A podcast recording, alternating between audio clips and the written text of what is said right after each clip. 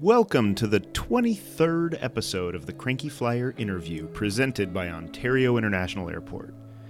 Now, this episode's going to be a little different than most. I'm not talking to some high level executive. No, this week, I am talking to Jillian, United flight attendant, as well as Artemis from United's corporate safety department. Why, you ask? Well, they both jumped at the chance to fly the Afghanistan evacuation missions.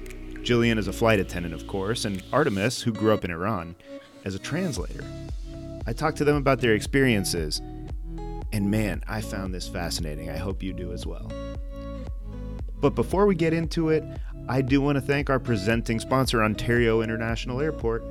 Ontario, or as all the cool kids call it, ONT, is excited about what 2021 has brought, including a host of new nonstop destinations and state of the art measures in place to ensure the health and safety of all passengers. Ontario continues to be one of the fastest growing airports, reaching 93% of 2019 capacity this August. And the growth continues, with Southwest just announcing it will add new daily service to Austin starting in March. In 2020, ONT was honored by the Airports Council International with its Distinguished Airport Health Accreditation in recognition of Ontario's unbending commitment to protect travelers, visitors, and employees from health risks during these challenging times. Visit flyontario.com for more. And now let's get on with the episode. Let's start with uh, Jillian Johnson, uh, flight attendant for United. And uh, if you could tell me a little bit about your background with the airline and, and you know how long you've been flying, uh, just the basics there. Sure. I am uh, based in Washington, D.C. I've been with United for, I'm in my sixth year and absolutely loving it. Okay, six years doing it. And then we have Artemis Bayandor. And Artemis, let's uh, let's get a little bit of your background here. You're not a flight attendant these days. I'm not a flight attendant these days. I was many moons ago, but um, I work within uh, United's corporate safety department. Okay, great. I guess let, let's start with you, Jillian. Uh, as as a flight attendant for six years, you had the opportunity. Uh, I guess, and maybe I should start off with that how did it work with the, the CRAF flights where they said, hey, we have to go and, and send these airplanes over to Europe and bring refugees back and things like that? Uh, uh what's the process internally? Did they just send out a, a, a notice saying, hey, does anyone want to do this? Uh, so, per our contract, they have to give uh, give us a, a, a space of time to sign up. And so I think there was like a window of two days where anyone who was interested after um, the government put out the need for these CRAF flights, um, you could sign up. And once that window closed, then that's the list that they used to call from in seniority order. So I had to wait my had to wait my turn, but got it. Right. So when you saw the notice come out, did you know instantly you wanted to be a part of it, or did you have to think about this, or what what, what went through your head then? Well, uh, actually, I worked the first evac flight um, before CRAF was put into play. And so I was actually already sitting on the ground in DC with evacuees and that call came out and I said yes I want to do this again because I have now now I have the knowledge of how this flight goes so I can be a little more prepared um, as flight crew and as a helper um, having that that firsthand knowledge. So of course I signed up. Okay, well that that makes sense. I'm sure they're glad you did sign up since you already had the the drill yeah. down.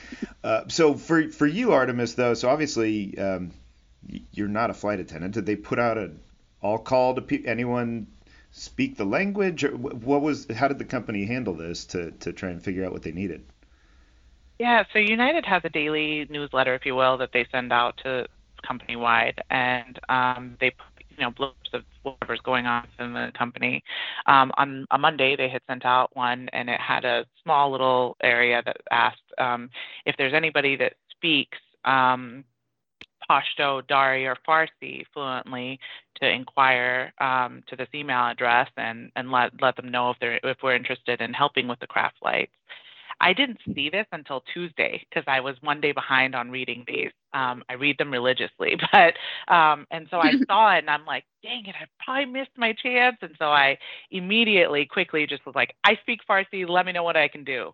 Um, luckily, the folks in in corporate safety are some of the folks that are are, are um, are organizing these. So they immediately responded back to me and said, Great, we need translators really badly. So I'm um, happy that you're fluent and let's get you on a CRAF flight. And I was on a CRAF flight within 24 hours after that. Wow. I mean, that's a that's a change of pace from your regular yes. job. Uh, yeah. so, uh, and Farsi now. So, did you grow up in Iran, or are you um, uh, you know, did you just learn it over the years, or what? Where is that? Yeah, just picked uh, it up. Just kidding. You just um, picked it up. It could. Be, you could be a, a language savant. Who knows? You know. Uh, no, I uh, I was born in Iran, and I left under the similar circumstances as our um, new Afghan neighbors that have come over. Um, left Iran during the revolution um, in the 80s. So um, I that's my first language, and English is my second language. I was a proud ESL student in America, um, so uh, it was it was so special to me and important that I was able to help with these. That's great. Now, it, it, they so they had three different languages they were looking for. I mean, was that just let's cover all bases, or did they know who was going to be on the airplane? Because I, I imagine you don't even really know who's going to be there, right? So they knew it was going to be um, Afghan uh, evacuees, and because of that, the three, the two main languages spoken in Afghanistan, it's Pashto and Dari, um, Pashto and Dari, as we say. But um, then Farsi is is what the language is called. It it goes back and forth between Dari and Farsi. So um, yeah, so it's the same language, different dialects. So it's like I, I joke, it's like if I spoke English with a Cajun accent, um, right? Mm-hmm. So um, or a Scottish accent. New Yorker versus Californian. yeah. yeah, right. All right. Well, sorry for my uh, my uh, lack of knowledge on that. I didn't realize they were all basically the same uh, for communications. Pashto is a totally different language. Yeah, Pashto is totally different though. So. Um, but you could at uh, least communicate with the. the I, I can communicate Dari. in Dari and Farsi, and most folks that speak Pashto understand Dari. Oh, that's kind of like a Portuguese Spanish thing. I feel like it's. There you go. Okay. Got it. All right. Good. Okay. So. Um, so you, uh, Jillian, you had already been flying before this. You did the evac flights before CRAF even started.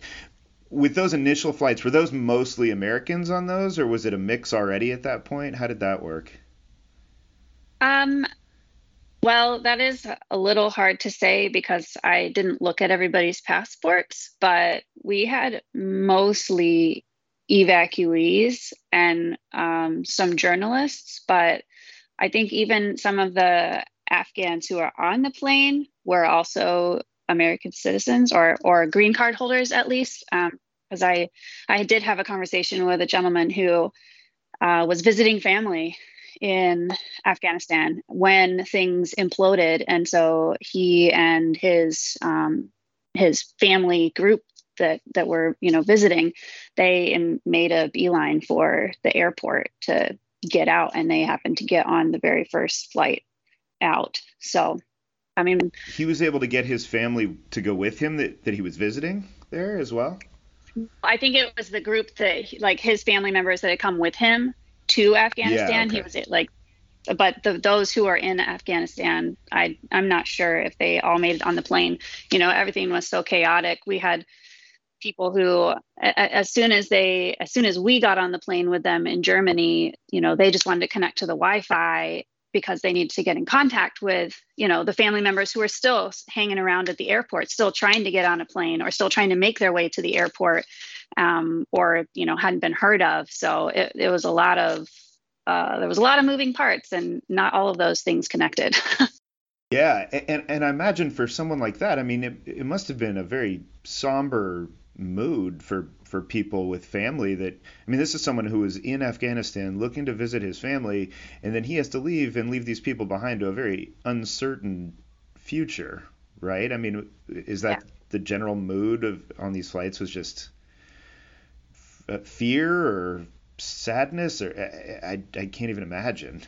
Yeah, I believe there was a bit of fear and sadness, and yet there was also relief. Um, gosh, we had I don't know how many kids on that very first flight, and they're just you know running around having the time of their lives because it's the first time that they've been on an airplane and you know they can look out the windows and they can see the clouds and they can you know they can see the ground going by or while we were going over the ocean you know and they were just they were ecstatic and at that point you know the parents are just passed out because it's been such a long journey for them. But i think at the, uh, you know at that moment there was a bit of relief like oh my gosh we can relax you know we can actually we can sleep right now and not have to worry um, about all of the trouble that was going on so I mean that it it don't it sounds like a movie, right? I mean, you, I, I feel like we've seen this movie, uh, but yeah, um, yeah, it's so interesting. So, uh, was there a difference between the evac flights before CRAF and then the CRAF flights, or generally did they operate the same? Was it was it the same basic type of situation? I would say it was the same situations, but uh, with my um, other CRAF flights, it was it became very apparent like the company had listened to the advice that we had given after that first flight of things that we needed, the things that were working and the things that didn't. So, you know, we were provided with medics on board because we had people who had been, um, who had run to the airport, you know, and had glass in their feet or had broken broken limbs because, you know, they were trying to either get through a crowd or, you know, somehow get to the airport, climb over a wall, whatever, and, you know, had serious injury bodily injury. So having those medics on board was great, and having people like Artemis on board was amazing. Um, just to be able to have that that point of contact and to have uh, that person that can speak in a language that is familiar and not just uh, try to communicate with our body language. And even with masks on it was so much harder because you can't smile at people. And you know i feel like That's i'm right. constantly like raising like getting my eyebrow workout like trying to tell people like i am i am happy you're here. I'm happy you're safe. Like please let me know if there's anything i can do for you. But to to be able to convey that in their um in their first language was is is a blessing honestly Yeah. so the flights have i i feel like the flights after that first evac flight have gone so much better because we've been able to put in play some of these things like having um, interpreters and medics and certain supplies like more diapers and more wipes and um, more blankets and more pillows My God. And food Because that they- is some of these better people have nothing, right? I mean, some of these people are, yeah, like diapers. I mean, of course, you assume Mhm. someone's getting on an airplane, they're bringing diapers, but this is not a vacation. This is, uh, yeah the majority of people i saw come on board had absolutely nothing you know except for a small like baby bag and so we were able to provide them with backpacks that have toothbrushes and socks and mm, deodorant the necessary things were the flights full? I mean, did they pack them full, or did they try and Yeah. leave them a little? Full. Yeah, they were. Okay. So Artemis, when you, I mean, I, I guess they they fly you over to Frankfurt or wherever it was. Is is that where you went first? Yeah, so my flight um, started out in Germany, and then we would go in. So I was with the aircraft from the time it leaves Dulles um, all the way until it gets back into Dulles again or Philly, um, which one of my flights went back into Philadelphia. So um, I was lucky enough to be with them throughout the whole journey, um, and for both of my flights. And the first one we went into Bahrain, the second one we went into Qatar. Both were very different experiences. One that was leaving out of Bahrain um, was uh, the folks were more so. Um, it seemed like they had a different status. I would say they had. There was some more English-speaking folks and people who worked for the U.S. Embassy and stuff, and so their language skills were definitely um, different. And then the one out of Qatar, most people did not speak English. Um, they had been um, in Qatar at that point for about two weeks since they left Kabul. So um, the the state that they were in um, on the on the flight out of Qatar was was much more. Um, it, it was a little it was more difficult um, than than the one from um, Bahrain because in Bahrain they had only been there for 24 to 48 hours, most of our passengers. So they had quickly come from Kabul, gotten out there. Um, they, you know, had received medical care. So there weren't, there wasn't anyone that was bleeding or, you know, broken and so on and so forth. Uh, th- those folks that received medical care had been able to, you know, um, get cleaned up and change and so on, and then get on board our flight. Um, the the one in Qatar out of Qatar was a little bit different. They had been sleeping in the airbase um, for for two weeks and um, had not had uh, been able to, you know, um, I don't think they had as many amenities there, um, and it was really crowded in, in Qatar. So um, by the time they got on board our aircraft, they were dehydrated, they were hungry, um, all of those things. So I was so thankful that I had learned from my first flight. So I brought a whole suitcase full of children's clothes.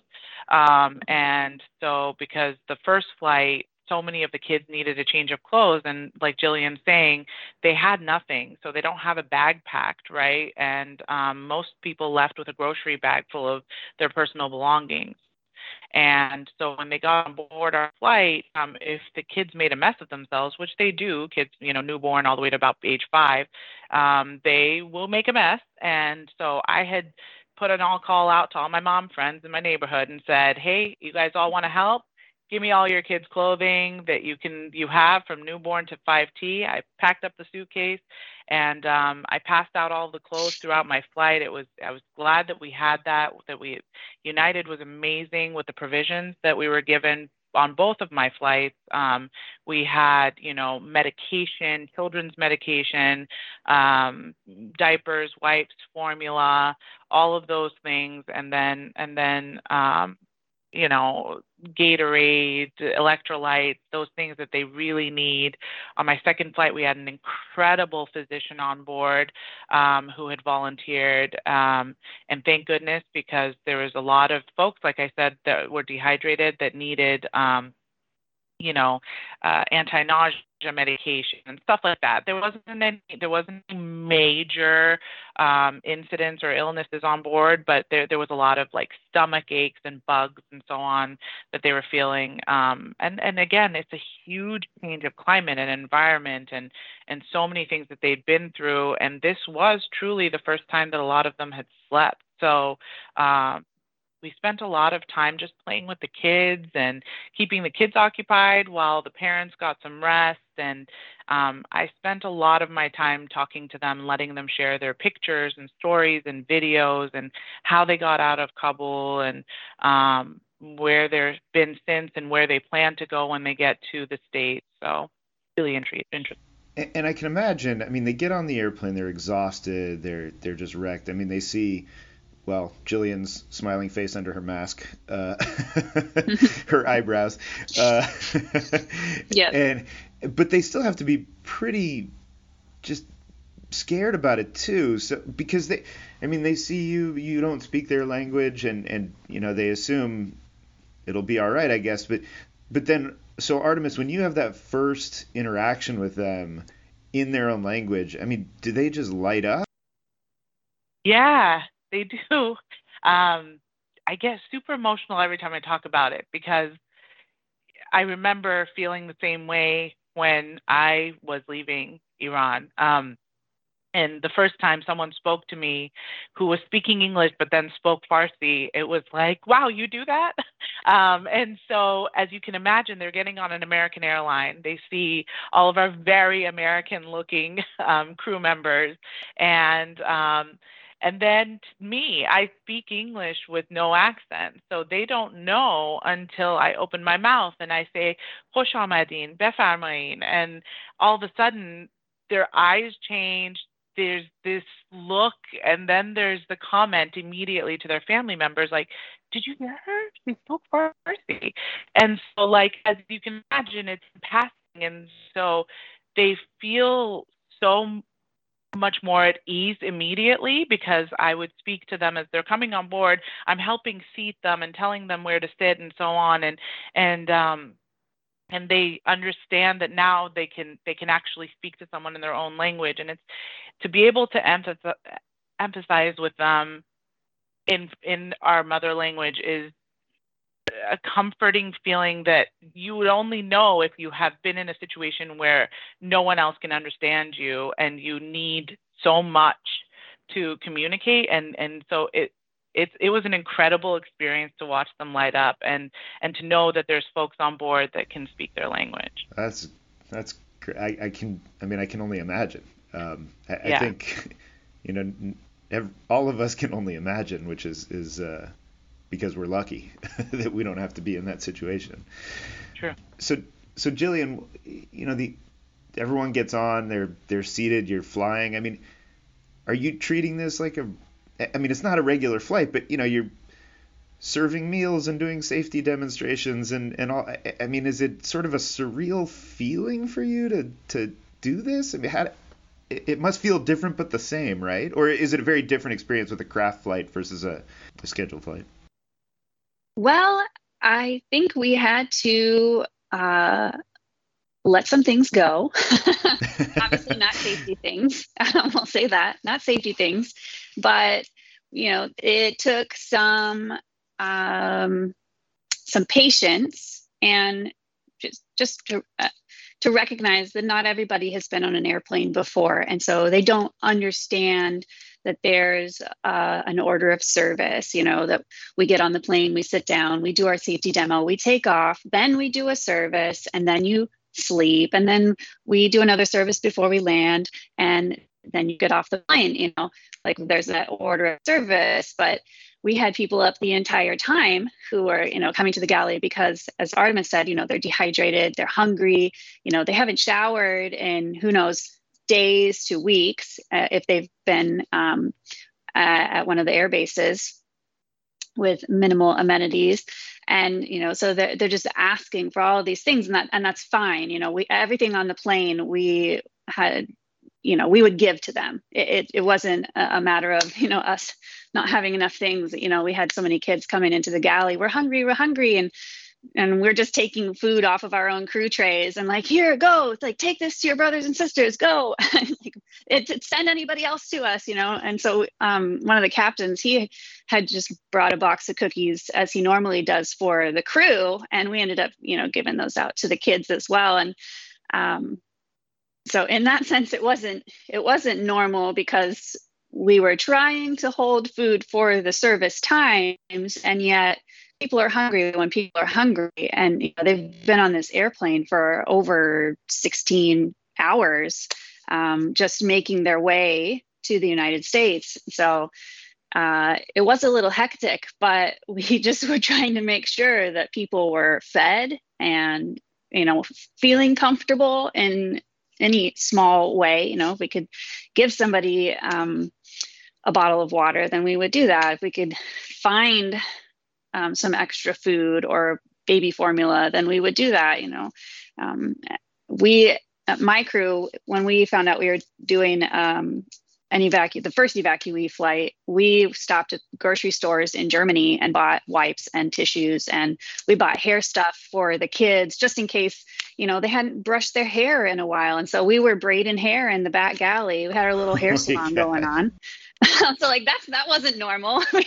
yeah, right. Um, but you know, one of the girls, one of the little girls, she must have been seven, eight, nine years old. She said she hadn't brushed her hair for a week and it was all matted underneath her headscarf. And you know, we were just happy to do that, happy to help, um, and just to be present and show them that that they were that they are important and valued, and that we see that. See, I, I, mean, I think what's so interesting about this is you, you have this vision, like I had started in the conversation of everyone's somber, or they're, you know, it's it's this heavy weight, but you're on this airplane for so long, like you, you know, like life happens, and so you're braiding hair, so it, it probably was a, a, a more happier, positive experience for people, even if there is uncertainty and things like that. They're they're still feeling this, the sense of relief, and then just normal life starting to creep in again, I suppose. Yeah. There's yeah. a lot of joy in it too, yeah. Yeah, which is fascinating. Yeah. Um, so how many I mean, were there a how many interpreters are on the on each flight, Artemis? We're we try to have at least two on each flight, um, and on both of the flights I was on, there was two of us. And the nice part was that there's a male and a female. Um, I was lucky enough to have that, um, but I think that the the nice part about that is that um, the females are obviously the women are, are much more um, timid to speak up. Um, it's a cultural thing. So um, when there is another woman on board, especially who's speaking their language, um, they're able to break out of that a little bit more, ask for what they need, tell us all of their needs, whether it's personal things or or not. And so um, and and that was it was you know I had a pregnant woman on board for example and she was actually one who was extremely on the conservative side and and the re- religious side and was wearing the full burqa and so on. And so um she was pregnant but she wasn't showing it. And then all of a sudden I'm I'm like when she's talking to me I'm like are you okay? And I'm a mom so I'm like and she's she says pregnant. And she I said how long? She's like 40 weeks. And I'm like oh my and i told her i said i said don't have the baby here on the airbase the baby won't have a nationality. And so i joked with her and she said oh no i'm holding this baby in until we get to america. And um and uh, we exchanged numbers. Baby was born i think 37 hours after they landed in the us so she was actually feeling um, the fact that that baby girl was about to be born. Um, and and other moms, they were telling me about, you know, their little girls, and their little girls were sitting there, and and I had girls who were calling me. Um, one girl called me um, Auntie America, and and so Khale America is how they say it, and um, and so they wanted to take selfies, and we said they wanted me to sit down, and they would put one of their earplugs into my ears and make me watch the Disney movies with them on our onboard entertainment system, and um, so we were singing Disney songs. I'm a huge Disney nerd, so I should put that out there. But um, but yeah, it, there was there was joyful moments, and then there was the moments where we sat down and I would cry with them because they would tell me how how afraid they were of, of for their family that they had to leave behind, and then how it was so um, the tumult that they left was so overbearing that um, they they for for some Americans, I guess I, what I want everyone to know is that it's not always a relief to leave. We're leaving and we feel guilt because there's those of us we leave behind, one, and we leave our country behind. And our country changed, right? So um, it's not always a relief, but there is there is that sense of hope. And um, our my hope is that we all become really good neighbors to the folks that have come in, and um, and give them more hope because the, there is there is a lot that they some of them left behind, right? Not all of these these folks are folks that are in, a, in the southern parts of Afghanistan and the villages. Some folks had great lives. They, I spoke to a gentleman who was working with our Green Berets, our SEALs, was translating, um, spoke spoke eight different languages, um, and I told him, "You need to come here and work for United." um, so I absolutely there was there was folks that left really great lives behind too. So I have no doubt, um, but they realized that they were better off getting out, I suppose. Yeah. I mean, you, sure. you, have to make that decision. It, it's not you can't waffle on it. You have right. a very short time to to make this plan here, and then you have a lot of time to think about it after you make the decision, which is the hard part, I would assume. You mentioned that some of these people were talking to you about what their plans were once they landed. What what are those plans? I mean, what do people who just pick up and leave everything do they have fully formed plans or is it we figure it out or you know I think the the stories that I was told, um, there was there was folks who were coming back in, as Jillian said, who are American citizens or they have green cards. They were out there visiting. They absolutely have a plan. Then there's the folks who don't, and they literally the Taliban was knocking on their door, pounding on their door, and they had to go out from a back door on foot holding their two children, a plastic bag full of belongings, leaving all of their jewelry, money, everything behind, and ran for the airport. um, and sat at that airport for days on end until they were able to get in to the gate. Um, those folks, for the most part, if they don't have families here in the States or family in the States or friends, um, their plan is just to rebuild and to settle um, once they're able to get the settlement and all of the packages and so on that, that our great country is offering. I think that their plan is to, um, you know, uh, figure it out as as as as it is learn the language um, and and go from there so they just have i mean there are some different organizations i guess that you know when they get off in philly or in washington wherever it is that kind of help them get started on that plan that's that's how it works is that yeah, yeah, I think that they're being sent off to different bases within the U.S. and then also to different organizations, purposes, so on and so forth, that are taking in um, the evacuees. So um, as they get there.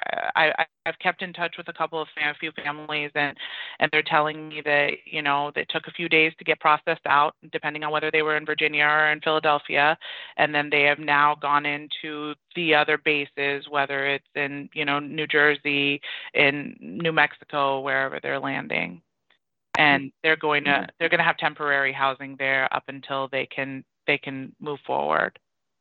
I mean, it sounds like uh, this was a, a once in a lifetime experience. Well, you hope it's a once in a lifetime experience, I suppose. But I mean, Jillian, is this something that you know when you think back on it? How do you? What's the feeling you take away from from the whole thing? This is uh, the highlight of my career at this point, being able to help in this way. Um, my, I come from a, a military family, and so the majority of my family members at one point or another uh, went through Afghanistan uh, within the last decade. And so it's been memorable for me as well to be able to assist um, those uh, Afghan citizens who are escaping um, and, and, to bring them to a safe place and a place where they can be prosperous and they can they can pursue their own dreams but it's definitely a highlight of my career to be a part of these people of of their of their lives at this point. It certainly seems a lot more meaningful than maybe yelling at someone to put their mask back on again. uh, a, very different experience than your run of the mill uh, daily flights, I Definitely. suppose. Uh, well, this is great. Thank you for for chatting with me about the experience. I mean, it, it sounds like, uh, yeah, it sounds like it was just incredible. Um, and you know, thanks for keeping these people safe and fed and and getting them somewhere where they can be safe uh, and do great things. So this is great. I appreciate your time, both of you. Appreciate you. Thank you. And that was the end of our conversation. Fascinating, isn't it? When you can really get more detailed about what that was like instead of just reading it in the news. Uh, I, I just love that. And I should note if you did not come to us through the blog, go to crankyflier.com because I'm posting some photos there uh, of both Artemis and Jillian, uh, as well as some of the photos that were taken on the aircraft. So come and check that out. Thanks again to our presenting sponsor, Ontario International Airport. If you'd like to give feedback on this podcast, or even better, if you'd like to join Ontario as a sponsor, send me a note at cf at crankyflier.com. That's it for this episode. Until next time.